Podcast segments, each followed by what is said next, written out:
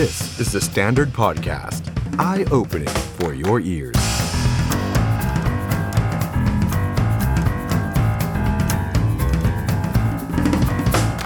สวัสดีครับ ตอนรับผู้ชมเข้าสู่รายการ The Standard Now กับผม ออฟชัยนนท์ หานคีรีรัตน์ครับ คุณผู้ชมครับ อังคารที่ 5 เมษายน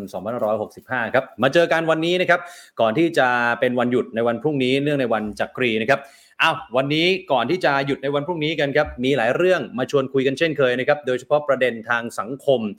นั่นก็คือเรื่องของสลากกินแบ่งรัฐบาลหรือว่าหวยครับ วันนี้เราตามกันต่อนะครับ เรื่องของหวยแพงตกลงแล้ว เราจะเอากันอย่างไรดีเรื่องนี้ การแก้ปัญหาที่มีคณะทำงานโดยคุณอนุชานาคาศัยคุณเสกสกลอัตถาวงศ์แล้วก็พลตำรวจโทสุรเชษฐ์หักพาล เป็นผู้นำทัพ เพื่อรับบัญชาของนายกรัฐมนตรีมาแก้ไขเรื่องนี้มัน work ไหม มันตรงจุดหรือเปล่า วันนี้เดี๋ยวเรามาคุยกับนักวิจัยกันหน่อย ที่เขาวิจัยเรื่องของหวยนะครับว่าตกลงแล้วเนี่ยไม่ว่าจะกี่ยุคกี่สมัยกี่รัฐบาลทำไมปัญหาหวย มันถึงอยู่คู่กับคนไทยมาอย่างยาวนาน ทั้งๆทที่คนไทยชอบเล่นหวย ชอบซื้อลอตเตอรี่ ชอบเสี่ยงโชค คุณผู้ชมละครับ ซื้อหวยซื้อลอตเตอรี่ชอบเสี่ยงโชคหรือเปล่า แสดงความเห็นกันมาหน่อย ซื้อครั้งหนึ่งกี่บาท ทุกวันนี้ไปซื้อลอตเตอรี่ใบหนึ่งกี่บาท แสดงความเห็นกันมาได้ หลากหลายช่องทางครับ Facebook YouTube แล้วก็สวัสดีคุณผู้ฟังทางพอดแคสต์ทุกท่านด้วยนะครับ สวัสดีครับ คุณปรีชา คุณเกรซคุณบงกฎคุณทักซิโด คุณนุชคุณกมลทิพย์คุณแทมกูดคุณธราเทพ คุณสมศักดิ์คุณช่อทิพย์คุณชัยชนะคุณปรีชา สวัสดีทุกท่านเลยนะครับ ฝากกดไลค์กดแชร์ไลฟ์นี้ไปที่ Facebook ของคุณด้วย และเมื่อกี้สถานการณ์โลกครับเรื่องราวในต่างประเทศ สถานการณ์การสู้รบ ระหว่างรัสเซียกับยูเครน เราก็ยังคงต้องตามกันต่ออย่างใกล้ชิดนะครับว่าสถานการณ์ล่าสุดนั้นเป็นอย่างไร แต่ว่าก่อนอื่นครับ ผมเริ่มที่เรื่องของหวยกันเลยดีกว่า แล้วนี่ครับวันนี้เนี่ยผ่านมาเป็นวันที่ 3 แล้วมั้งครับตั้งแต่มีข่าวคลิปเสียงหลุดออกมานะครับ ปรากฏว่ามันก็ยังมีควันหลงตามมาเต็มไปหมดครับเพราะว่าถ้าย้อนกลับไปนอกเหนือจากเรื่องคลิปเสียงแล้วเนี่ยมันก็จะมีเรื่องของการที่จะไปบุกค้นมังกรฟ้า บุกค้น ตามสถานที่ต่างๆ ที่ขายหวยออนไลน์แล้วก็เกินราคานะครับ วันนี้ครับเราไปสัมภาษณ์คุณอนุชานาคาใสครับ ซึ่งเป็นรัฐมนตรีประจำสำนักนายก แล้วคุณอนุชาเนี่ยเป็นประธานคณะกรรมการแก้ไขปัญหา เรื่องของหวยเกินราคาด้วย คุณอนุชาให้สัมภาษณ์ถึงกรณีคลิปเสียงของคุณแรมโบอีสานที่คุยกับคุณจุรีพรสินทุไพรทั้งเรื่องโคต้าหวย ทั้งเรื่องเงิน 15 ล้านเนี่ยนะครับ คุณอนุชาบอกว่าก็ได้พูดคุยกันแล้วนะครับ แล้วก็ ให้กำลังใจคนทำงาน ส่วนข้อเท็จจริงเนี่ยจะเป็นยังไงก็อยู่ที่การตรวจสอบนะว่าเหตุการณ์มันเป็นยังไง นักข่าวก็ถามถึงว่าดูท่านนายกเนี่ยจะปกป้องคุณเสกสกลนะ คุณอนุชาก็บอกว่างานเท่านั้นที่จะชนะทุกสิ่งทุกอย่าง เรื่องที่เกิดขึ้นก็ว่ากันไปตามกระบวนการตรวจสอบ แต่ในฐานะที่เป็นประธานคณะกรรมการไม่มีใครทุจริตได้อย่างแน่นอน จะไม่มีใครเอาผลประโยชน์จากกองสลากได้อย่างแน่นอน ไม่ว่าจะเป็นใคร นักข่าวถามต่อว่า จะไม่มีการพิจารณาให้คุณเสกสกลเนี่ยออกจากตำแหน่งใช่หรือไม่ คุณอนุชาตอบว่าอยู่ที่ตัวคุณเสกสกลเองครับ แต่ส่วนตัวคิดว่าเขาเป็นคนทำงานมีความตั้งใจ ขอยืนยันอีกครั้ง ไม่มีใครเอาผลประโยชน์จากกองสลากได้แม้แต่ใบเดียวนักข่าวถามต่อว่าโอ้โหแบบนี้เนี่ยข่าวที่มันออกมาเนี่ยมันส่งผลกระทบต่อความเชื่อมั่นของประชาชนนะ คุณอนุชาบอกว่าก็อยู่ที่การทำงาน แล้วก็ขอให้ประชาชนมั่นใจว่าไม่มีผลประโยชน์แอบแฝงแน่นอน โอ้ ทำไมถามแต่กี่คำถามทำไมคำตอบมันเหมือนเดิมทุกอันเลย ผมไม่แน่ใจเหมือนกันเนี่ยคือผมก็ต้องเรียนคุณอนุชาด้วยความเคารพจริง ๆ ว่า การที่จะให้ประชาชนมั่นใจ ถ้าคุณออกมาบอกแค่ว่า ยืนยันไม่มีทุจริต ยืนยันไม่มีใครมาเอาโคตา้าไม่มีใครมาเอาผลประโยชน์ได้ เนี่ยเขาเป็นคนตั้งใจทำงานด้วยความเคารพครับ พูดอย่างเดียวไม่มีคนเชื่อหรอกครับ ต้องทำด้วยครับ ต้องทำให้เห็น อันนี้สิ่งที่ทำให้เห็นเนี่ย ประชาชนเชื่อหรือเปล่า ก็คงต้องไปถามประชาชน ถามคุณผู้ชมแฟนๆ THE STANDARD NOW ดูก็ได้นะครับว่าสิ่งที่คณะทำงานของคุณอนุชา คุณเสกสกลทำเนี่ยประชาชนเชื่อมากน้อยแค่ไหน ว่านี่คือการปราบปรามหวยเกินราคาที่ได้ผลอย่างจริงจังและเป็นรูปธรรมจริงๆนะครับคงต้องไปถามพี่น้องประชาชนนะครับแถมยังมีคลิปเสียงหลุดออกมาแบบนี้อีก ความเชื่อมั่นของพี่น้องประชาชนจะทำยังไง อันนี้น่าสนใจนะฮะจะพิจารณาตรวจสอบให้ออกหรือไม่ให้ออกจากตำแหน่ง ดูเหมือนว่าจะเงียบไม่มีคำตอบในเรื่องนี้ บอกได้แค่ว่าต้องตรวจสอบกันต่อ แล้วตรวจสอบแล้วยังไงนะฮะมันไม่มีความเป็นรูปธรรมเลยนะครับเนี่ยฮะแล้วคุณอนุชาบอกด้วย ไม่ทราบว่าจะมีเบื้องหลังอะไรหรือไม่ แต่เราตั้งใจทำงาน มีทีมงานอีกมากมายที่ตั้งใจทำงาน ส่วนจะล้างไพ่หรือไม่ล้างไพ่ตอบไม่ได้ แต่ 80 บาทต้องเกิดขึ้นในเดือนพฤษภาคมนี้ เริ่มทั่วประเทศในทุกอำเภอ และมิถุนายนจะเป็นรูปธรรมทั่วประเทศ จะทำเป็นระบบไม่ให้สามารถขายเกินราคาได้ นี่ฮะ เออแหมนะผมก็พูดได้ ด้วยความเคารพจริงๆ ผมก็พูดได้นะ ผมตั้งใจทำงานใช่ไหมฮะ ผมตั้งใจนำเสนอข่าว ผมตั้งใจเล่าข่าวให้คุณผู้ชมฟังนะครับ แต่ทั้งหมดทั้งมวลเนี่ยคุณผู้ชมไม่ต้องเชื่อผมนะว่าผมตั้งใจจริงหรือเปล่า แต่ว่าให้ผลงานมันพิสูจน์ให้มันตอบโจทย์ ถูกต้องไหมครับเช็คเช่นเดียวกันครับกับคณะทำงานของคุณอนุชาของคุณเสกสกล ของคุณสุรเชษฐ์หักพาน ก็ต้องให้ผลงานเป็นตัวพิสูจน์ว่าสิ่งที่ทำไปเนี่ยมันจริงใจมันตั้งใจจริงๆนะไม่ใช่ว่าทำงานเพียงเพื่อแค่ว่า รับบัญชามาจากนายกแล้วทำยังไงก็ได้ พฤษภาคมหวยต้อง 80 บาท เรื่องอื่นไม่รู้แหละจะมีเรื่องอะไรที่มันเข้ามาระหว่างทางไม่รู้ ตั้งใจแล้วตั้งใจตั้งใจ แต่พฤษภา 80 บาทแน่นอน เอ้าก็เดี๋ยวรอดู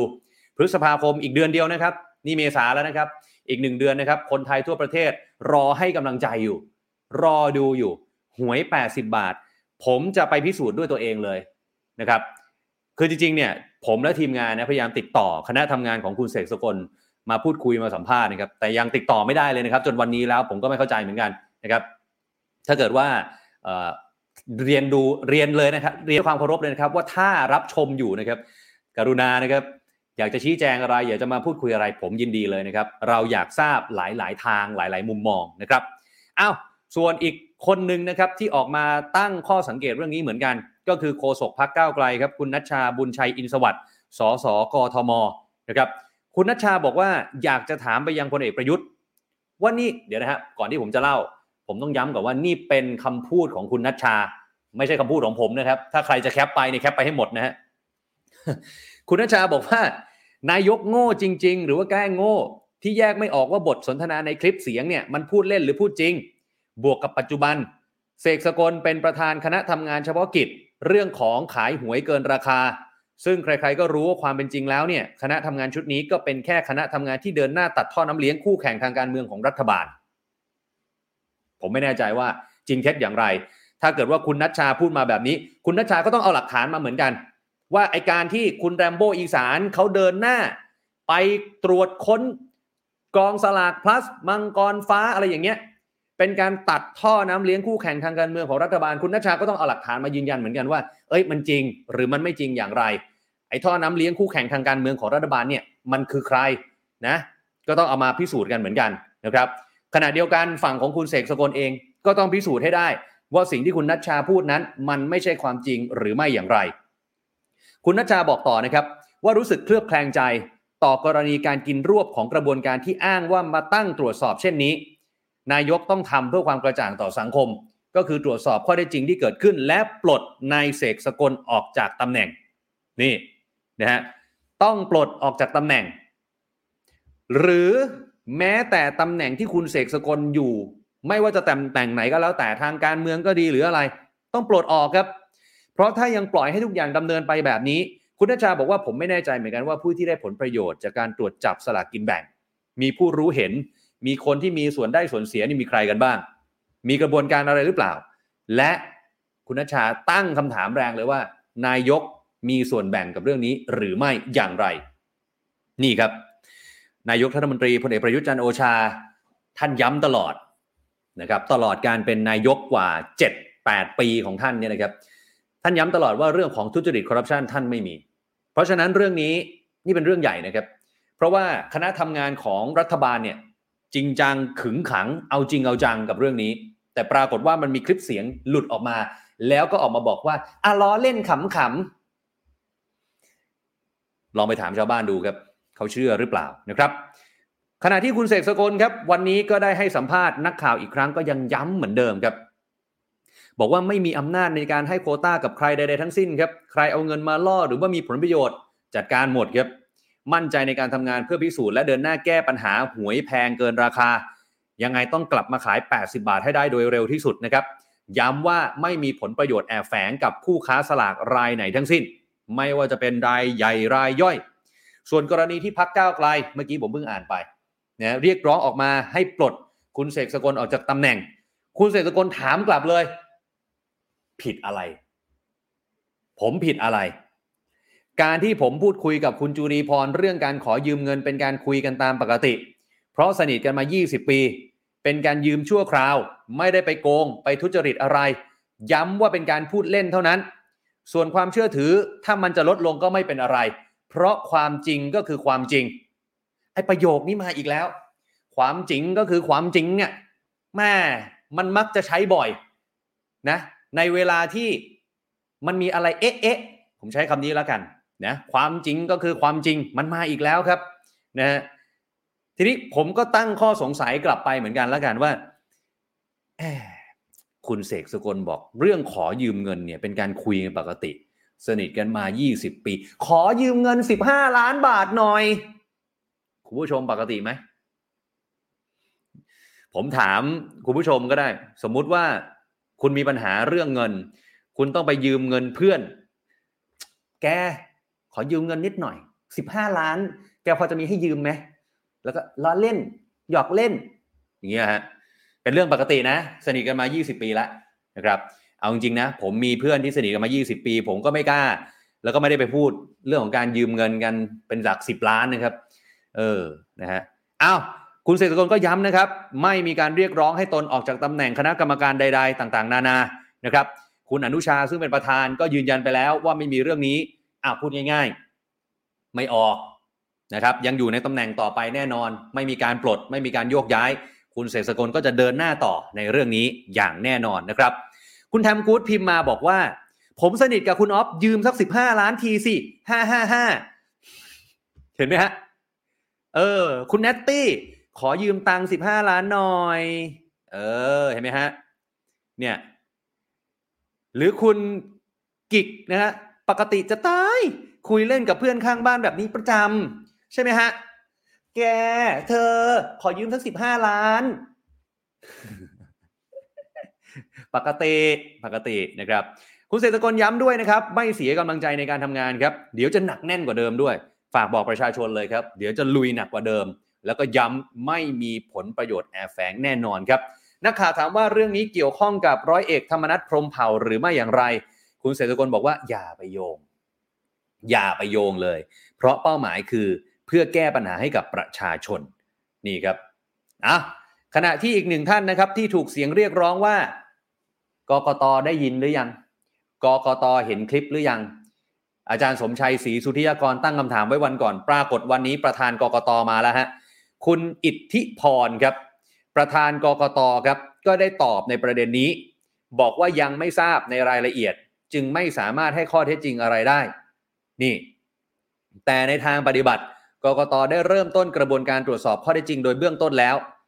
ถ้าเกิดว่ามันมีมูลก็จะนำเข้าสู่ขั้นตอนสืบสวนไต่สวนให้แล้วเสร็จภายใน 30 วัน ไม่ล่าช้าแน่นอน ประธานกกตว่าแบบนี้ นอกจากนี้ครับ ประธานกกตยังบอกต่อด้วยนะครับ บอกว่าส่วนตัวเนี่ยยังไม่ได้ฟังคลิปเสียง อุ้ยจริงหรือเปล่านักข่าวไปสัมภาษณ์ประธานกกตประธาน กกต. ท่านบอกยังไม่ได้ฟังคลิปเสียงเปิดให้ท่านฟังเลยตอนนั้นได้ไหมไอ้เขาฟังกันทั้งทั่วบ้านทั่วเมืองแล้วนะ ใช่ไหมฮะ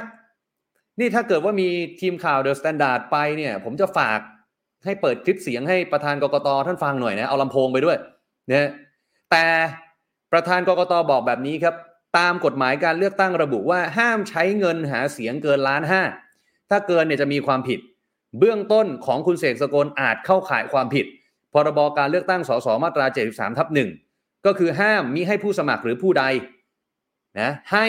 หรือเสนอให้ทรัพย์สิน หรือผลประโยชน์อื่นใดที่คำนวณเป็นเงินได้ รวมถึงอาจถูกเพิกถอนสิทธิ์เลือกตั้ง นี่ ห้ามใช้เงินหาเสียงเกินล้านห้าอันนี้ พูดกันเนี่ยสิบห้าล้านนะฮะต่อข้อถามที่ว่าผมอยากจะถามเหลือเกินว่ากกตจะพิสูจน์อย่างไร ว่า 15 ล้านบาทที่เขาคุยกันเนี่ยมันเป็นเรื่องจริงหรือว่าเรื่องล้อเล่น สมมุตินะครับสมมุติว่าหลักฐานที่มีเนี่ยมีแค่คลิปเสียงของคุณเสกสกลกับคุณจุรีพรแค่นั้นเนี่ยแล้วคุณเสกสกลก็ไปบอกกกตว่า ผมหยอกเล่นเหมือนที่บอกสื่อกับประชาชนทั่วประเทศเนี่ยคำถามคือกกตจะสืบต่อไหมฮะ หรือว่ากกตจะเชื่อคุณเสกสกลแล้วก็บอกไปเลยว่าอ๋อหยอกเล่นไม่ผิดจบ อืม อันนี้ผมเชื่อเหลือเกินนะครับ ด้วยความเคารพกกตทุกท่านนะครับ ว่าประชาชนกำลังจดจ้องดูการทำงานของทุกท่านอยู่นะครับสำหรับเรื่องนี้นะฮะอ้าวเพราะฉะนั้นอดีตกกตครับ อาจารย์สมชัยศรีสุทธิยากรครับ ก็บอกว่า เดี๋ยวจะนำข้อมูลถอดเทปคำสนทนาในคลิปเนี่ยนะไปให้ คุณเสรีพิสุทธิ์เตมียเวทในฐานะประธานกรรมธิการปปช แล้วได้พูดคุยกับคุณเสรีพิสุทธิ์แล้วด้วย 7 เมษายนนี้ครับจะนำเรื่องนี้เข้าสู่การพิจารณาของกรรมธิการปปช เพื่อรับเป็นเรื่องในการเรียกบุคคลฝ่ายต่างๆ เข้าชี้แจงข้อเท็จจริง ว่ามันเข้าข่ายการประพฤติมิชอบของบุคคลที่ดำรงตำแหน่งทางการทางการเมืองหรือไม่ นี่ครับ และวันนี้ตอนบ่าย อาจารย์สมชัยได้รับมอบหมายจาก คุณเสรีพิสุทธิ์ให้ไปพบทนายความที่มีข้อมูลในเรื่องนี้ เอ๊ะ ทนายความคนไหนอะทนายตั้มเรือทนายตั้มเป็นคนเปิดเรื่องนี้นี่ ทนายสิทธาเบี้ยบังเกิด หรือว่ามีทนายคนอื่น นี่ครับ นี่ แล้วเดี๋ยวเช้าวันพฤหัสบดีที่ 7 เมษายน8โมง45 จะนำข้อมูลถอดเทปคำสนทนาในคลิป และข้อสังเกตเกี่ยวกับประเด็นที่มันผิดกฎหมายนะไม่ว่าจะเป็น ประมวลกฎหมายจริยธรรมผู้ดำรงตำแหน่งทางการเมือง การทำผิดกฎหมายเลือกตั้ง ไปยื่นให้กับพลตำรวจเอกเสรีพิสุทธิ์เตมียเวทที่รัฐสภา ส่วนการนัดหมายทนายเพื่อขอข้อมูลตอนนี้ได้ข้อมูลเพียงพอเป็นที่เรียบร้อยแล้วนะครับนอกจากนี้ครับอาจารย์สมชัยยังยกประมวลจริยธรรมข้าราชการการเมืองข้อ 5 ที่นายกรัฐมนตรี รัฐมนตรี ผู้ช่วยรัฐมนตรีต้องถือปฏิบัติ คุณเสกสกลเป็นผู้ช่วยรัฐมนตรี ข้อ 5 ดูนะครับ ข้อที่อาจารย์สมชัยยกมา ไม่ใช้หรือยินยอมให้ผู้อื่น ใช้สถานะหรือตำแหน่งการเป็นข้าราชการการเมืองไปแสวงหาผลประโยชน์ที่มิควรได้ ข้อ 3 ไม่เรียกรับหรือยอมรับทรัพย์สินหรือประโยชน์อื่นใดสำหรับตนเอง หรือผู้อื่นในประการที่อาจจะทำให้กระทบต่อการปฏิบัติหน้าที่ ข้อ 4 ไม่ร่วมมือหรือสนับสนุนการทุจริต และประพฤติมิชอบทุกรูปแบบ และข้อ 7 แสดงความรับผิดชอบตามควรแก่กรณีเมื่อบกพร่องหรือผิดพลาด คำถามคือคลิปเสียงที่หลุดออกมาแล้วบอกว่าหยอกเล่น แบบนี้ถือว่าปฏิบัติหน้าที่บกพร่องหรือผิดพลาดไหมถ้าไปถามคุณเสกสกลคุณเสกสกลก็คงว่าไม่ได้บกพร่อง หรือว่าไม่ได้ผิดพลาดอะไร เหมือนที่ผมได้เล่าไปก่อนหน้านี้ ที่คุณเสกสกลถามกลับว่า ตนมีความผิดอะไร คุณผู้ชมลองช่วยกันแสดงความเห็นมาแล้วกัน ว่าคุณผู้ชมคิดว่าคุณเสกสกลผิดหรือไม่ผิด และถ้าผิดผิดเรื่องไหนเอาพิมพ์มาหน่อยฮะ พิมพ์มาเลยครับตอนนี้เลยครับคุณผู้ชมคิดว่าคุณเสกสกลที่ทำอยู่เนี่ยมันผิดหรือไม่ผิดอย่างไร แสดงความเห็นกันมาได้ครับ ไม่ได้ผิดกฎหมายอะไร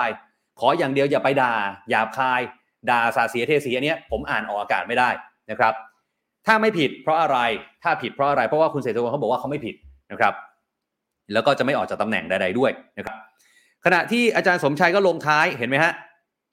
ทำอะไรก็ทำ คุณประยุทธ์อย่าให้ประชาชนต้องเสื่อมศรัทธาต่อข้าราชการการเมืองไปมากกว่านี้ อาจารย์สมชัยทิ้งท้ายไว้แบบนี้ครับ ขณะที่อีกมุมหนึ่งครับทางมังกรฟ้าครับ โอ้โห ก็แซบไม่แพ้กัน พรุ่งนี้ต้องรอดูเลยครับ 10โมงเช้าครับ ทนายอนันชัยชัยเดชครับ แจ้งข่าวผ่านทาง Facebook ทำไมหวยจึงมาออกที่มังกรฟ้า ผมจะเปิดเผยให้ทราบ 6 เมษายน 10 โมง นี่ครับ และจะมาพร้อมกับคุณพัชระเมษศิยาพร กรรมการผู้มีอำนาจของมังกรฟ้าลอตเตอรี่จำกัด ร่วมกันแถลงข่าว เพราะสิ่งที่เกิดขึ้น เขาบอกว่ามันกระทบสร้างความเสียหายต่อชื่อเสียงธุรกิจของบริษัทมังกรฟ้า ในฐานะที่ทนายอนันชัยเป็นทนายความ และคุณพัชระจำเป็นต้องแถลงชี้แจงข้อเท็จจริง ว่าทำไมหวยถึงมาออกที่มังกรฟ้า และมีการนำเสนอข่าวด้านลบของมังกรฟ้าอย่างต่อเนื่อง แล้วก็ทิ้งท้ายด้วย มังกรฟ้าคือพญามังกร ถือว่าเป็นสัตว์สำคัญที่สุดของชาวจีน เป็นสัตว์ขั้นเทพที่ศักดิ์สิทธิ์เหาะเหินเดินอากาศได้ เป็นตัวแทนความแข็งแกร่ง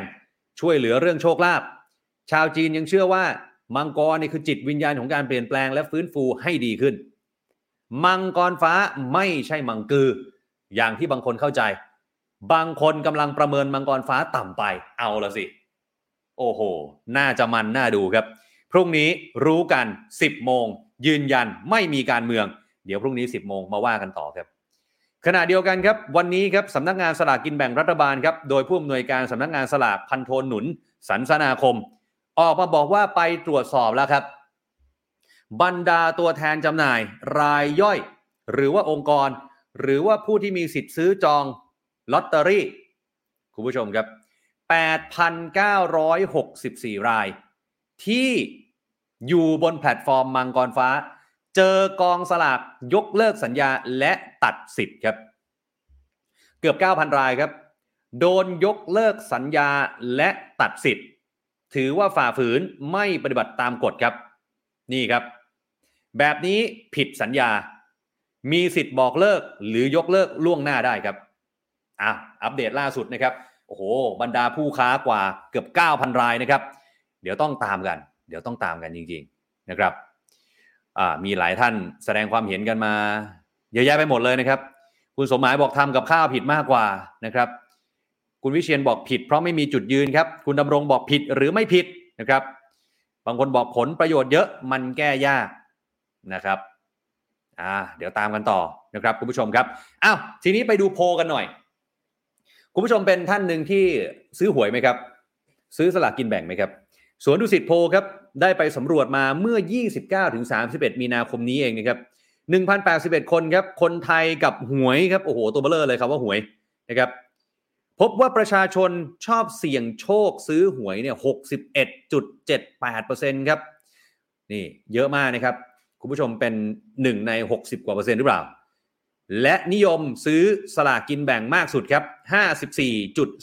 54.05%ก็คือหวยบนดิน รองลงมาครับ31.44%หวยใต้ดินครับ เอ้าหวยใต้ดิน นะ ใต้ดินแปลว่าอะไร ผมเชื่อว่าทุกคนทราบกันดีครับ ผู้มีอำนาจในบ้านเมืองนี้ก็ทราบกันดีครับหวยใต้ดินนะครับอะขณะเดียวกันครับ คนที่บอกว่าซื้อทุกงวด นี่ทางขวามือครับ 28.49%ครับ บอกซื้อทุกงวด ซื้อบางครั้งนานๆ ครั้ง 26.46 ซื้อเกือบทุกงวด 23.87 ซื้อเป็นบางงวด 21.18 อันนี้สูสีกันนะครับ สาเหตุที่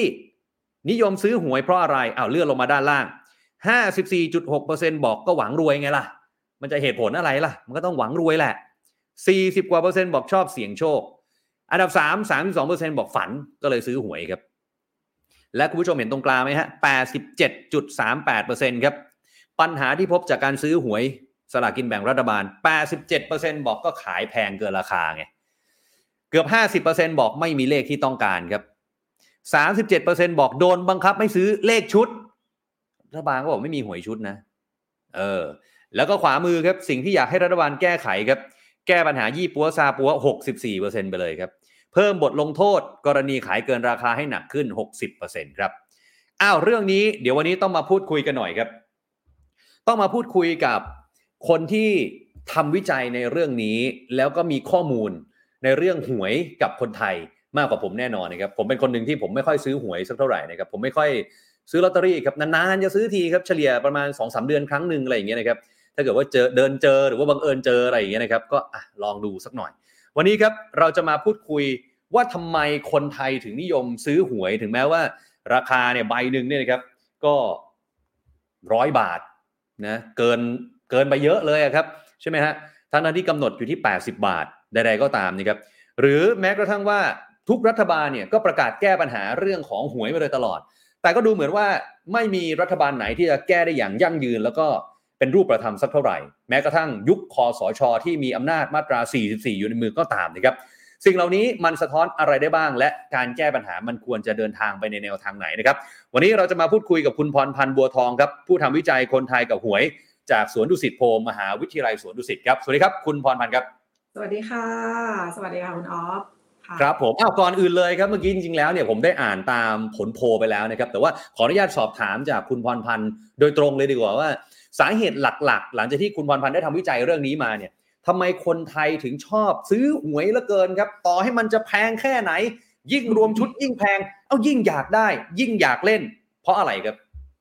อันนี้เป็นนิสัยของคนไทยเลยค่ะ คนไทยชอบสนุกนะคะ อันนี้เราเราปฏิเสธไม่ได้เลยว่าหวยเนี่ยอยู่กับคนไทยมายาวนาน คือ พอเราย้อนกลับไปดูตั้งแต่อดีตใช่ไหมคะ หวยได้มีมาตั้งแต่สมัยรัตนโกสินทร์เลยนะคะ คือมีมานานมากไม่ได้เพิ่งมีในในยุคปัจจุบันนี้ แล้วก็ครับเออคนไทยนะคะพอนิสัยรักสนุกเนี่ยค่ะก็รู้สึกชอบเสี่ยงโชค เหมือนเราช่วงที่ผ่านมาเราจะเห็นกล่องสุ่มก็ดีหรือว่าเราอ่าง่าย ๆ อย่างในที่ทำงานของเราเราก็จะมีการจับสลากชิงรางวัลอะไรแบบนี้ใช่ไหมคะคือคนไทยครับชอบเสี่ยเสี่ยงโชคชอบลุ้นหวย อย่างผลโพลก็จะเห็นชัดเลยค่ะ ว่าอย่างตอนผลโพลรอบล่าสุดที่ผ่านมาเนี่ย บอกว่าคนไทยเนี่ยชอบซื้อหวยถึงร้อยละหกสิบเอ็ดดังนั้นก็คือส่วนคนที่เฉยๆเนี่ยร้อยละสามสิบเอ็ดก็จริงแต่คนที่ไม่ชอบจริงๆ มีแค่หกเปอร์เซ็นต์เองนะคะแสดงว่ากลุ่มครับเนี้ย กลุ่มที่ไม่ชอบแค่หกเปอร์เซ็นต์เนี่ยคือเป็นคนที่ส่วนน้อยมากเมื่อเทียบกับกับภาพรวมทั้งหมด แล้วก็อย่างอย่างที่เรารู้กันนะคะคือจริง ๆ คนไทยเล่นหวยมาตลอดเลย แล้วก็เออพฤติกรรมการซื้อหวยเนี่ยไม่ได้น้อยลงเลยนะคะ แต่ให้ทายค่ะคุณน็อฟกับผู้ชมทางบ้านทายเข้ามาได้นะคะพิมพ์แชทครับเข้ามาได้ ช่วงไหนที่คนไทยซื้อหวยน้อยที่สุด คุณน็อฟคิดว่าช่วงไหนคะน้อยที่สุดเหรอฮะใช่ค่ะ เอาตอนโควิดแล้วกันโควิดหนัถูกกต้องค่ะใช่ค่ะ คุณออฟน่าจะเคยเห็นผลโพลนี้ ตอนนั้นเราทำโพลเรื่องภาวะการใช้จ่ายของคนไทยเรื่องหนี้สินเรื่องเงินออมนะคะ ผลโพลครัค่ะบบอกว่าเอ่อรายจ่ายที่ลดลงมากที่สุดในช่วงโควิดของคนไทยนะคะ อันดับหนึ่งค่ะ คือเรื่องของค่ารถค่าเดินทาง แต่หวยค่ะ คนไทยซื้อน้อยลงนะคะ น้อยลงถึงร้อยละ38 หมายความว่ายังไง หมายความว่า คนหนึ่งในสามเนี่ยค่ะเดินไปสามคนคนหนึ่งเขาก็เออเริ่มปรับตัวเรื่องของการซื้อหวยลง แต่พอตอนนี้เราทำโพลอีกครั้งหนึ่งเนี่ยค่ะ ก็ปรากฏว่าคนก็ยังนิยมซื้อหวยเหมือนเดิม แสดงว่าคนไทยเริ่มปรับตัวเข้ากับโควิดแล้วเริ่มเริ่มอยู่ได้แล้วแล้วก็อาจจะเพราะด้วยเศรษฐกิจด้วยส่วนหนึ่งที่เรารู้สึคกรับว่าเราไม่มีความหวังที่จะๆอืมลืมตาอ้าปากได้ในช่วงเนี้ย เราก็เลยเลือกอ่าที่จะซื้อหวย อันนี้ก็คือจากผลโพลสะท้อนไปถึงพฤติกรรมของคนไทย ค่ะครับอืมครับงั้นผมขออนุญาตถามคุณบอลพันธ์เพิ่มเติมผมไม่แน่ใจว่ามันมีผลวิจัยหรือว่ามันมีผลสำรวจเรื่องนี้หรือเปล่านะครับว่า เอ๊ะในช่วงที่ผ่านมาเนี่ยคนไทยเริ่มมาซื้อหวยผ่านทางออนไลน์เนี่ยมันมีจำนวนมากขึ้น หรือว่ามีนัยยะสำคัญอะไรไหมฮะเรื่องนี้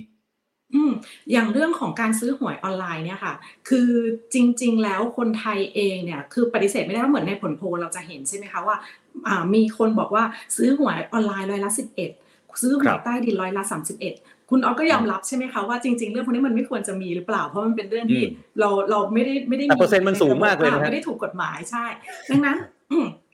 ตรงเนี้ยแสดงว่าคนไทยน่ะเข้าถึงช่องทางพวกเนี้ยมานานมากแล้ว อย่างในต่างประเทศเอง เรื่องหวยออนไลน์ก็เป็นเรื่องปกติมากเลย แต่ว่าอืมพอในบ้านเราเนี่ยมีการไล่จับกลุ่มกันต่างๆ นานาอืมแล้วก็เอ่อมองว่าเป็นเรื่องที่ยังไม่ถูกกฎหมาย ในครับในเรื่องของการซื้อหวยออนไลน์เนี่ยค่ะ อย่างตอนผลโพลมีครั้งหนึ่งเราถามเรื่องของการเปิดเปิดบ่อนพนันอะเห็นด้วยไหม คนก็บอกเห็นด้วย แล้วก็พอรอบนี้คนก็บอกว่าเห็นด้วยนะ ถ้าจะขายหวยออนไลน์ เข้าแอปเป๋าตังค์หรือว่าจะขาย 80 บาทผ่านอะไรก็แล้วแต่ คือคนบอกว่าเห็นด้วย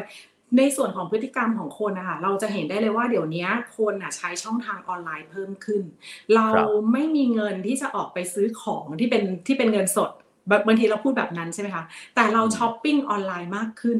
แบบเนี้ยมันก็สะท้อนให้เห็นพฤติกรรมของคนไทยที่เข้าสู่การใช้จ่ายแบบออนไลน์มากขึ้นค่ะ รวมถึคงรับการซื้อหวยด้วยอืมอืมอืมอืมถ้าอย่างนั้นแล้วเนี่ย เอาอย่างนี้ก่อนที่จะไปถึงเรื่องของออนไลน์นะครับ ย้อนกลับมาว่าไอ้ปัญหาที่เราคุยกันมานานแสนนานเนี่ยนะครับไอ้การแก้ปัญหาเรื่องของสลากกินแบ่งรัฐบาล ตั้งแต่อดีตจนถึงปัจจุบันแม้กระทั่งในยุคคอสช ยุคของพลเอกประยุทธ์จันทร์โอชาที่เอ่อ ตั้งใจมุ่งมั่น ดูเอาจริงเอาจังในการแก้ปัญหาที่เกี่ยวกับหวยเนี่ยดูเหมือนว่ามันจะยังไม่ประสบความสำเร็จสักเท่าไหร่ในมุมของคุณพรพันธ์ที่ได้ทำวิจัยเรื่องนี้เนี่ยย้อนกลับไปตั้งแต่อดีตจนถึงปัจจุบัน นโยบายต่างๆ ของแต่ละรัฐบาลที่เกี่ยวกับเรื่องสลากกินแบ่งเนี่ยมันเป็นยังไงฮะอันนี้ต้องเล่าให้ฟังก่อนค่ะว่า ตอนที่รัฐบาลคอสชเข้ามาเนี่ยเรามีการทำสำรวจอ่าทำสำรวจเรื่องหวยแพงมีเหมือนกันทีนี้ แต่ว่าก่อนหน้านั้นน่ะเราก็มีเหมือนกันก็คือผลโพหรือว่าเอ่อพฤติกรรมของคนที่ที่รับรู้เรื่องของปัญหาหวยในแต่ละยุคแต่ละสมัยเนี่ยรับรู้มาตลอดว่าแพง อันนี้สะท้อนที่เห็นอะไรสะท้อนที่เห็นว่า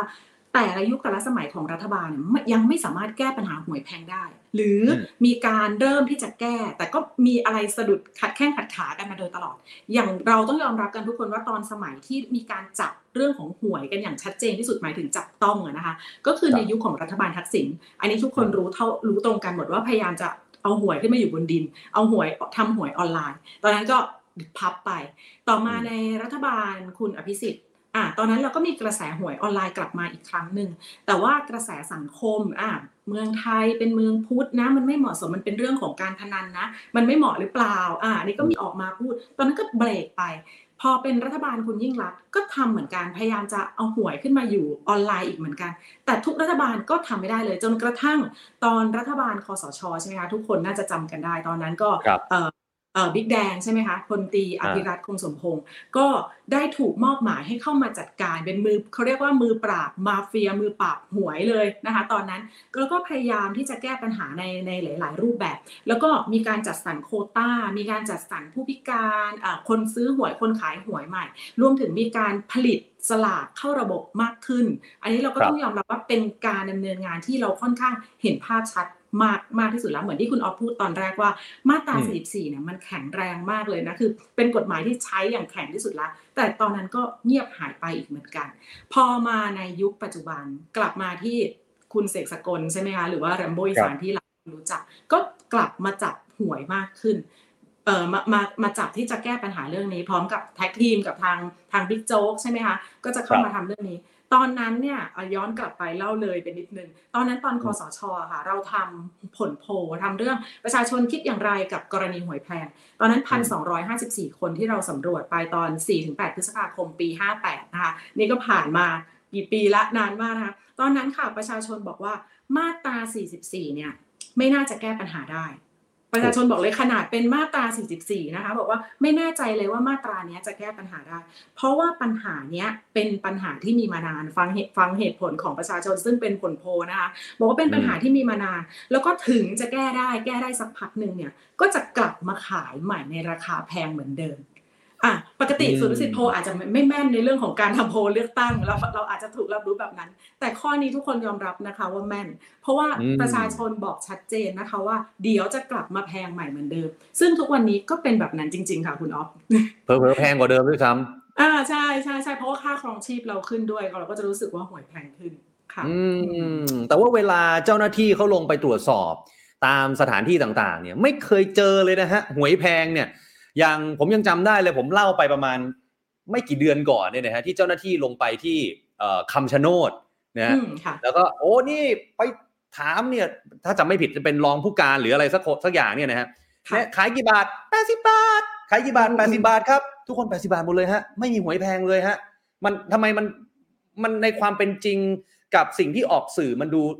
คอนทราสต์กันมาก ๆ เลย มันดูขัดแย้งกันใช่ไหมคะคือ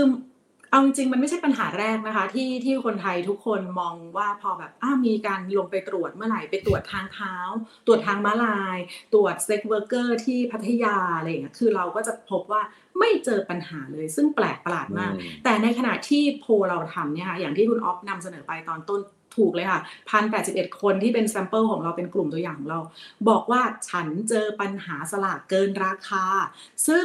อันดับมันเป็นอันดับหนึ่งเลย แล้วก็บอกว่าไอ้ที่เขาเจอปัญหาขายเกินราคาเนี่ยมันร้อยละแปดสิบเจ็ดหมายความว่ายังไงเขาเจอกันถึงร้อยละแปดสิบเจ็ดจากร้อยคนเนี่ยนะหมายความว่า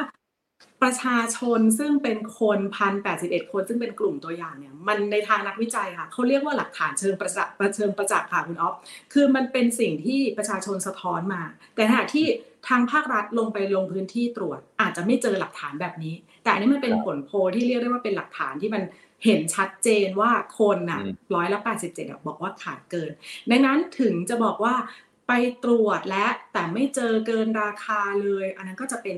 เป็นอีกแบบหนึ่งเป็นการสำรวจเป็นการเก็บข้อมูลอีกแบบหนึ่งในในลักษณะนี้ค่ะในทางนักวิจัยบอกว่ามันจะต้องมีไตแองกูเลชันมาแล้วคือจะต้องมีการทดสอบการตรวจสอบทวนสอบกันสามเศร้าไปเลยว่าเอ้ยผลโพบอกแบบนี้รัฐบาลสำรวจมาแล้วเป็นแบบนี้ หรือเจ้าหน้าที่ไปลงพื้นที่แล้วเป็นแบบนี้ สรุปมันเป็นแบบไหน แต่ทุกคนต้องยอมรับค่ะว่าในร้อยละแปดสิบเจ็ดเนี่ยเขาบอกว่าเขาเจอขายเกินราคาน่ะหนิงเองก็เจอ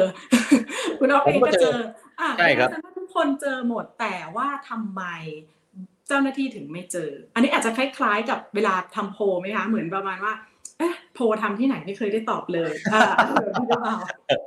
ครับครับตอบโพคอมเมนต์เข้ามาได้นะคะ เดี๋ยวจะส่งผลส่งโพให้ช่วยกันตอบได้ค่ะเออเออเออแต่ทีนี้เนี่ยมันมันมันก็มีคนตั้งข้อสังเกตอีกประเด็นหนึ่งนะครับคุณพรมานว่า หรือว่าคนไทยเนี่ยอาจจะชินไปแล้วไหมฮะคือชินไปแล้วว่า ฉันซื้อหวยอะมันก็ใบละร้อยอะ คือใบละแปดสิบมันเหมือนผีอะรู้ว่ามีแต่ว่าไม่รู้อยู่ไหนอะไรอย่างเงี้ยฮะคือไม่ว่าจะไปที่ไหนอปั๊มน้ำมัน หน้าโรงพยาบาลที่ตลาด หน้าห้าง มันก็ใบละร้อยหมด มันเป็นอืมความเคยชินไปแล้ว ก็เลยทำให้ปัญหานี้ แต่ละรัฐบาลเขาก็เลยอาจจะมองข้ามไปมีส่วนไหมฮะคือมันมีเส้นบางๆนะคะคุณออฟระหว่างความเคยชินกับภาวะจำยอม อันนี้คืออ บางทีเราเรารู้สึกว่า เอ๊ะเราชินกับปัญหา หรือว่าจริง ๆ เราจำยอมกับปัญหา มันเป็นเส้นบางๆนิดเดียวอย่างครัมีบความรู้สึกบางทีมันอาจจะไม่ได้ชินก็ได้แต่ว่าเขาจำยอมจะต้องเป็นแบบนี้ คือจากการทำโพลมาเป็นสิบปีนะคะปัญหาที่คนที่เวลาทำสำรวจหรือว่าทำโพลเนี่ยพบมากเป็นอันดับหนึ่งและพบบ่อย ๆ เลย ให้คุณออฟทายเลยค่ะ คิดว่าเป็นเรื่องอะไรคะโอ้โหยากจังเลย ปัญหาอะไรที่ที่คุณน้องคิดว่าประชาชนน่าจะเจอบ่อยๆ เป็นปัญหาที่ประชาชนแบบ อยากจะเออฟีดแบ็กไปถึงรัฐบาลบ่อยๆเลยเรื่องเนี้ย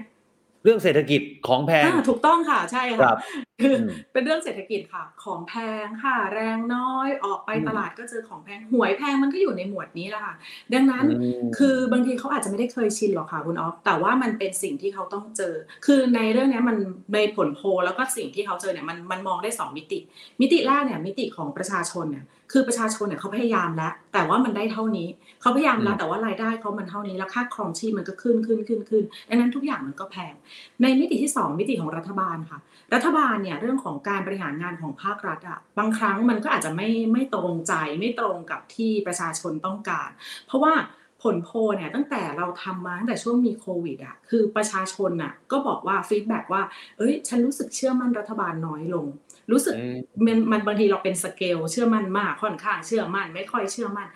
ระดับของความเชื่อมั่นตั้งแต่เริ่มมีรัฐบาลคสช. ตอนนั้นสูงมาก เข้ามาแก้ปัญหาเรื่องข้าวเรื่องอะไรก็แล้ว แต่คนรู้สึกว่ามันจะต้องสำเร็จแน่เลย แต่ว่าตอนนี้คนอะรู้สึกไม่เชื่อมั่นดังนั้นในสองมิติเนี้ยมิติที่เป็นประชาชนกับมิติรัฐบาลเนี่ยเราอาจจะกำลังยืนกันบนละเส้น คนละแบบเออเส้นหลังเส้นนั้นน่ะมองคนละมุมกันอยู่แบบนี้หรือเปล่าครับเนี่ยครับอ่าอืมถ้าอย่างนั้นมันก็มันก็มีอีกเรื่องหนึ่งนะครับที่เกี่ยวข้องกับเรื่องของหวยแพงหวยเกินราคาเอ่อ รัฐบาลเองก็บอกนะครับว่าไอ้หวยชุดเนี่ยไม่มีนะ อย่าไปรวมชุดกัน เพราะว่ายิ่งรวมยิ่งแพงเหมือนว่าอะมันอาจจะหายากการที่ได้เลขสวยๆอะไรแบบนี้เนี่ยนะแต่ว่าท้ายที่สุดแล้วทุกวันนี้ก็ยังมี ก็ยังมีหวยชุด แล้วก็ราคาก็ยิ่งโอ้โหแพงก็ไปใหญ่เลย หวยชุดรวมชุดมาทีนึงบางทีตกมาใบหนึ่งเกือบ 200 อย่างเงี้ยฮะตกลงแล้วไอ้เรื่องของหวยชุดเนี่ย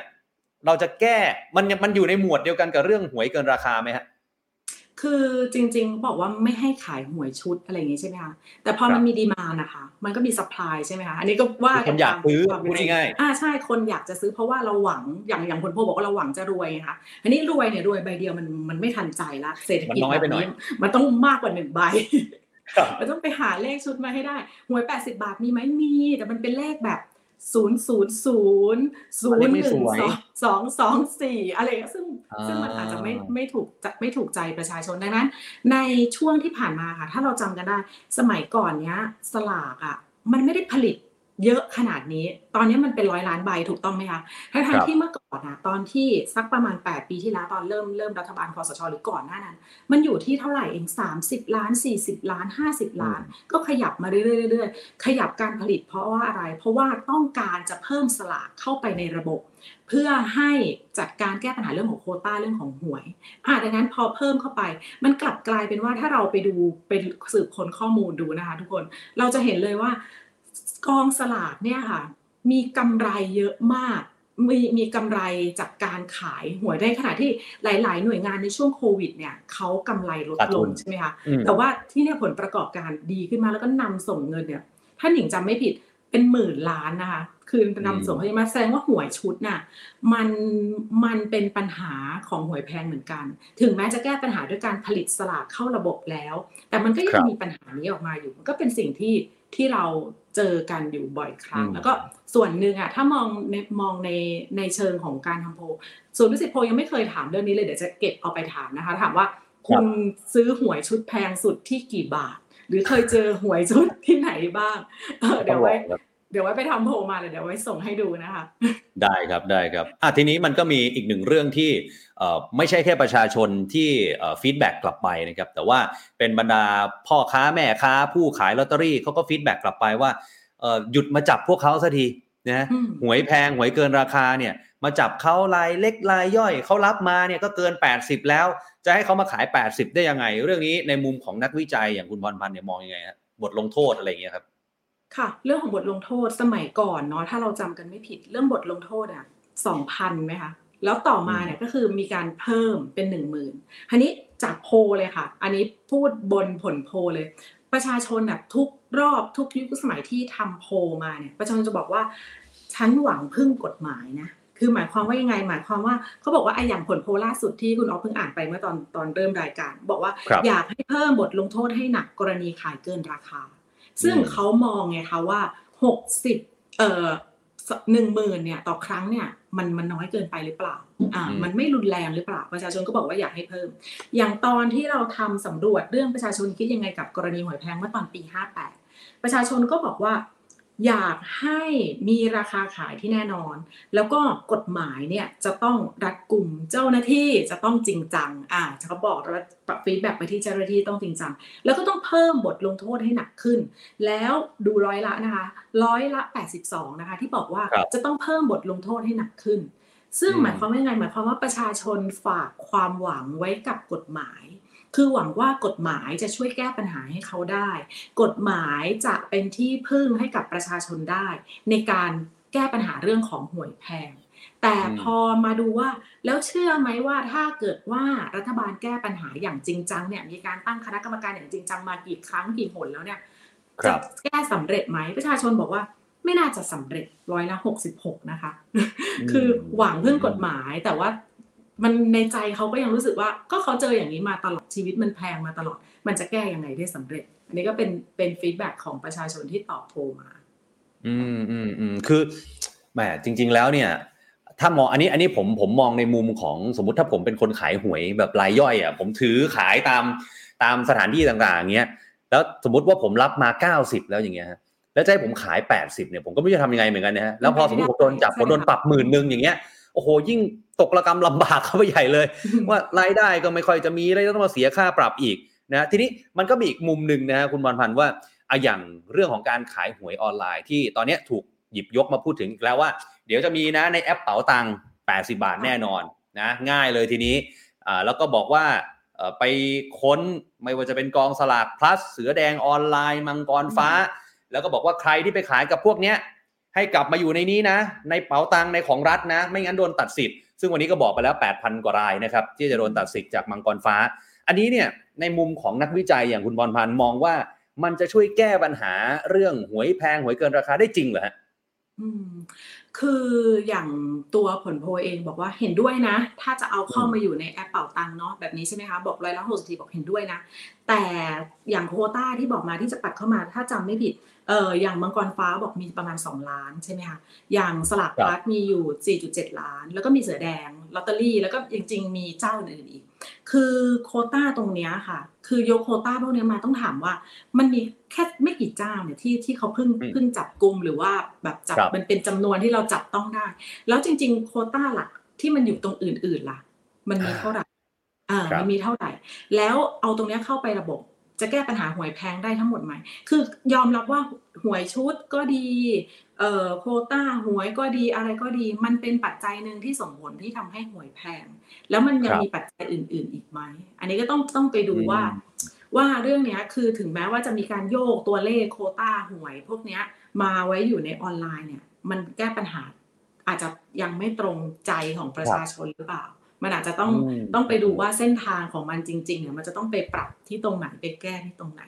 อืมเพราะหลายฝ่ายก็ตั้งข้อสังเกตว่าอะโอเค ต่อให้มังกรฟ้ากองสลากพลัสเสือแดงออนไลน์เอารวมกันเลยนะฮะมันก็ประมาณสักสิบเปอร์เซ็นต์ใช่ของมันยังไม่เยอะของหวยเลยทั้งหมดค่ะใช่ไหมฮะเพราะว่ามีตั้งร้อยล้านใช่ค่ะเออเขาก็ถามว่าอะแล้วอีกเก้าสิบเปอร์เซ็นต์อีกเก้าสิบล้านใบเนี่ยก็ต้องถ้าจะโยกก็ต้องโยกมาให้หมดไหมเพื่อความแฟร์หรือความเป็นธรรมใช่หรือว่ายังไงใช่ไหมฮะ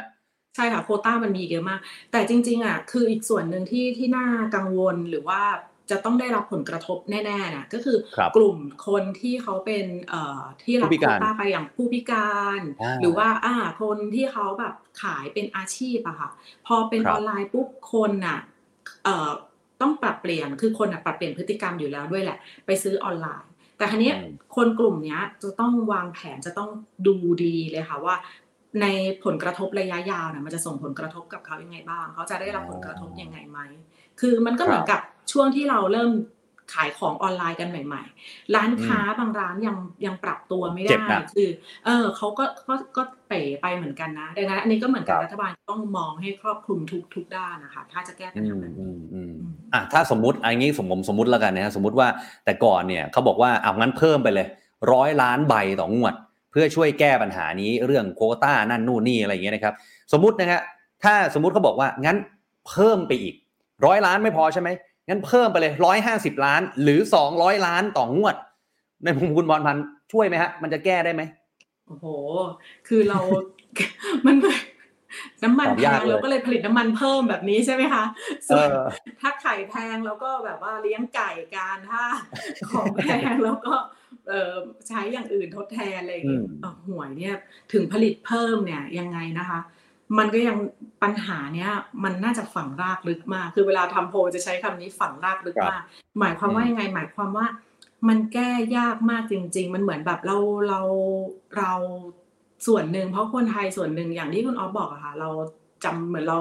ชินจำยอมแล้วเราก็จำยอมอืมที่เราจะซื้อในราคานี้ ถ้าผลิตมาจำนวนมากๆ มันถ้ามันถึงขั้นล้นตลาดอะมันถึงจะถูกลงใช่ไหมคะแต่ถ้ามันเป็นระบบโควต้าคือเหมือนยังไงหวยมันยังต้องมีความแบบ มันไม่ใช่เดินไปแล้วซื้อข้าวกะเพรากินได้เลย มันจะมันจะต้องเป็นกะเพราร้านที่อร่อย มันจะต้องเป็นเออมันต้องเป็นเลขที่เขาอยากได้ เป็นเลขที่เป็นเลขครับดังตามงวดนี้ ดังนั้นเลขพอเป็นเลขดังเมื่อไหร่ของที่มันเป็นแบบ แลไอเทมใช่ไหมคะมันก็จะต้องมีราคาแพงมากขึ้นหนิงว่าอันนี้ก็ต้องดูกันต่อไปค่ะว่า มันจะออกไปทางทิศทางไหนถึงผลิตไปถึง 200 ล้านใบเนี่ยโอ้โห ต้นทุนเท่าไหร่แล้วก็สุดท้ายแล้วถึงขายหมดเอ่อโควต้าจัดสรรไปหมดถึงประชาชนจริง ๆ อาจจะยังต้องซื้อแพงอยู่เหมือนเดิมหรือเปล่า อันนี้ก็ต้องครับต้องมาดูค่ะ ว่าว่าจะเป็นยังไงงั้นงั้นผมขออนุญาตถามเป็นความรู้นะครับเผื่อคุณผู้ชมบางท่านด้วย แล้วก็ตัวผมเองด้วยเนี่ยนะครับว่าเอาเอาเอายุคนี้นะครับ การจัดโควต้า การขายลอตเตอรี่เนี่ยเขาจัดกันยังไงฮะแล้วแล้วมันต่างจากสมัยก่อนไหมฮะว่าโอเคอะคนนั้นได้คนนี้ไม่ได้ คนนั้นอะไรอย่างเงี้ยฮะคือโควต้ามันแบ่งกันยังไงฮะสมัยนี้กับสมัยก่อน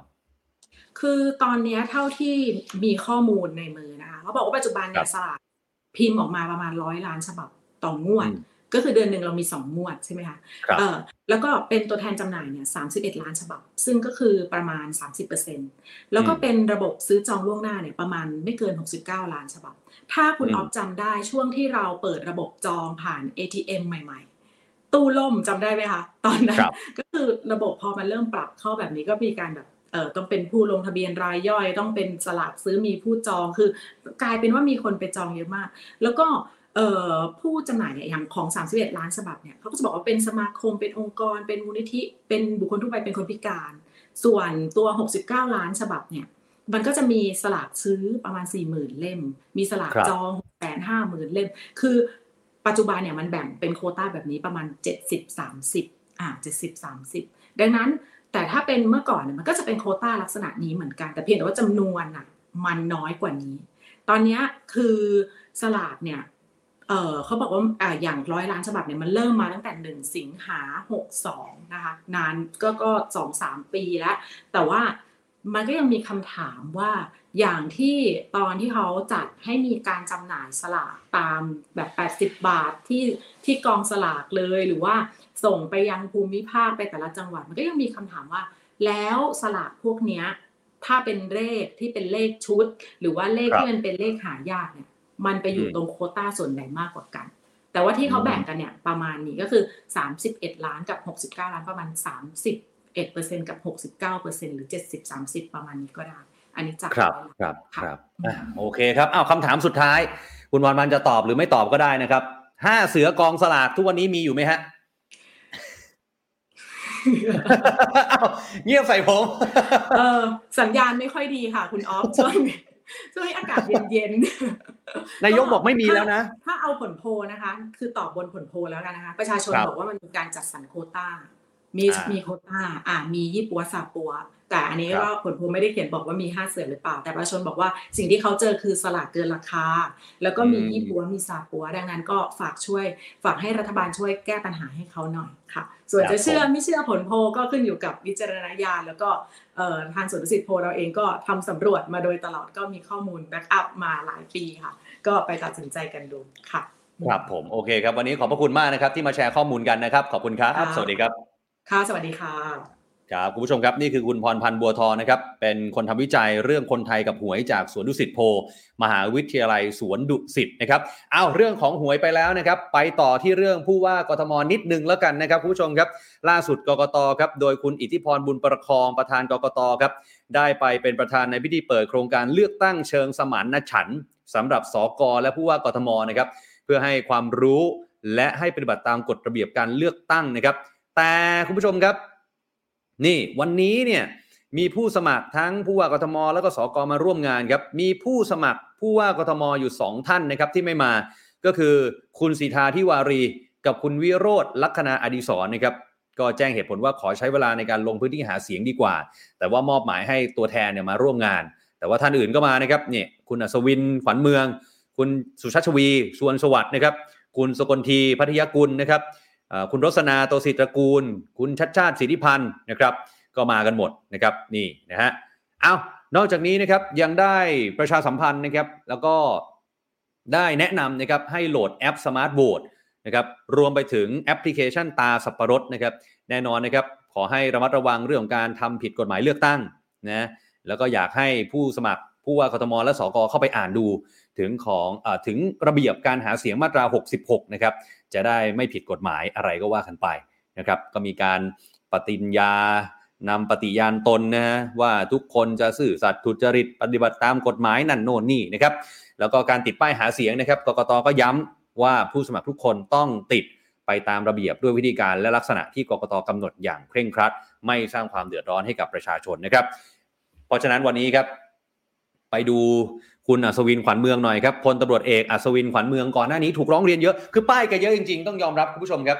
ป้ายของทีมคุณอัศวินเยอะมากนะครับผมยังประหลาดใจเลยว่าประกาศทีหลังคนอื่น แต่ป้ายแกเยอะกว่าคนอื่นเลยครับ ผมขับรถไปเนี่ยสักประมาณอะผมตีว่า 10 ป้ายเนี่ยเป็นของคุณอัศวินเกินครึ่งอะแล้วก็ของผู้สมัครที่เหลืออีกครึ่งหนึ่งนะครับแล้วก็โดนร้องเรียนเยอะมากครับ ก่อนหน้านี้มีเสียงชื่นชมว่าป้ายของอาจารย์ชัดชาติเล็กแคบดีไม่เกะกะ มาแล้วครับ นี่แบบนี้ดีไหมฮะอ้าวหายไปไหนแล้วครับ ภาพ ขออีกทีครับ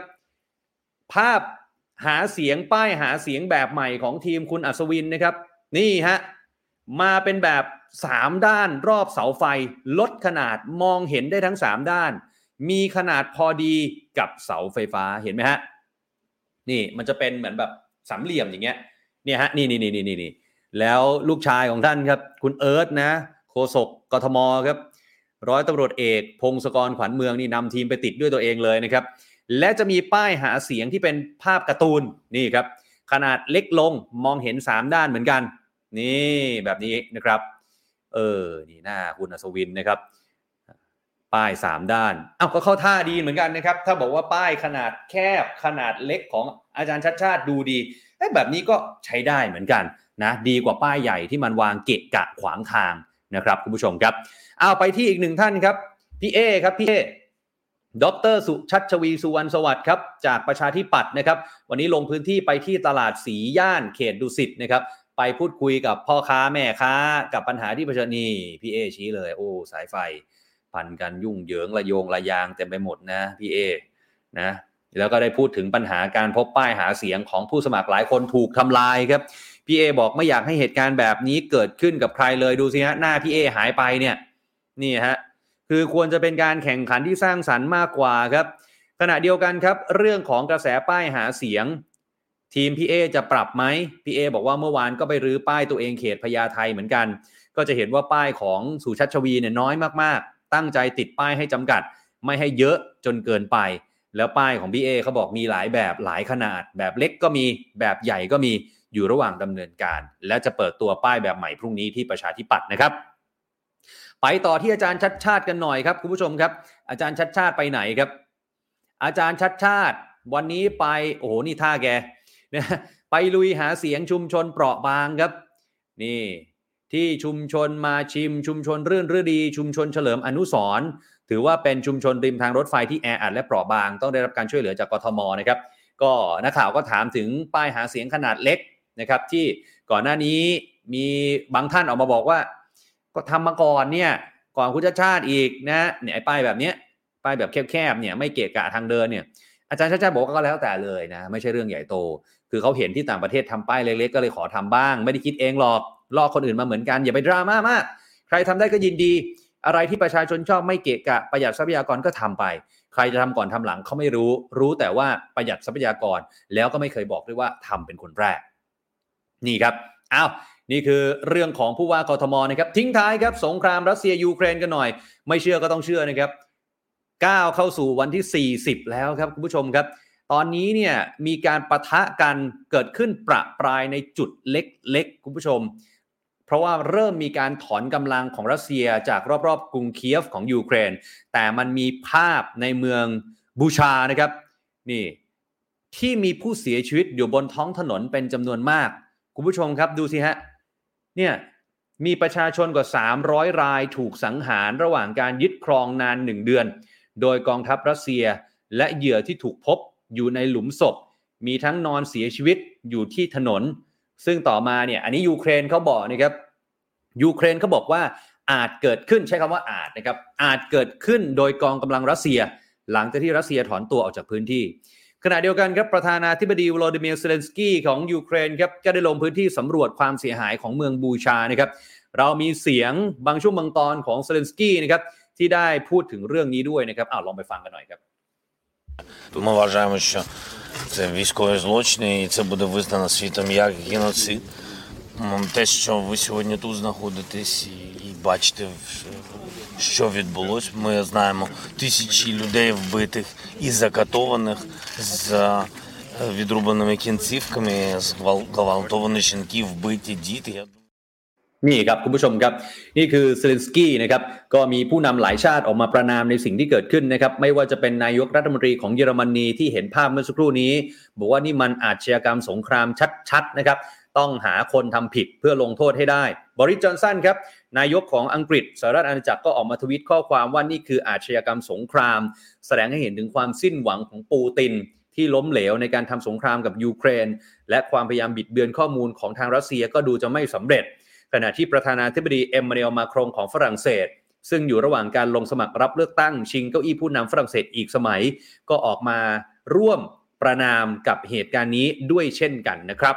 ขณะที่รัสเซียครับก็ออกมาปฏิเสธถึงเรื่องที่เกิดขึ้นครับไล่เรียงมาตั้งแต่ดิมิทรีเปสคอฟโฆษกของรัฐบาลรัสเซียนะครับก็บอกว่าไอ้ภาพผู้เสียชีวิตบนท้องถนนของยูเครนเนี่ยมันมาจากการปลอมแปลงวิดีโอ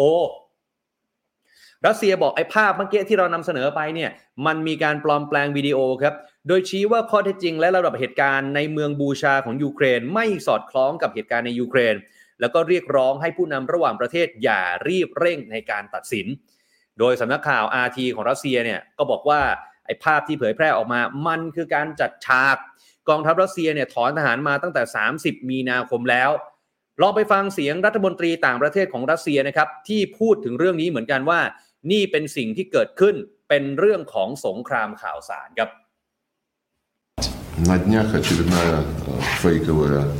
атака была предпринята в городе Буча Киевской области после того, как оттуда вышли российские военнослужащие в соответствии с планами и достигнутыми договоренностями. Там э, через несколько дней э, была устроена инсценировка, которую разгоняют по всем э, каналам и социальным сетям украинские представители и их западные покровители. นี่ครับ คุณผู้ชม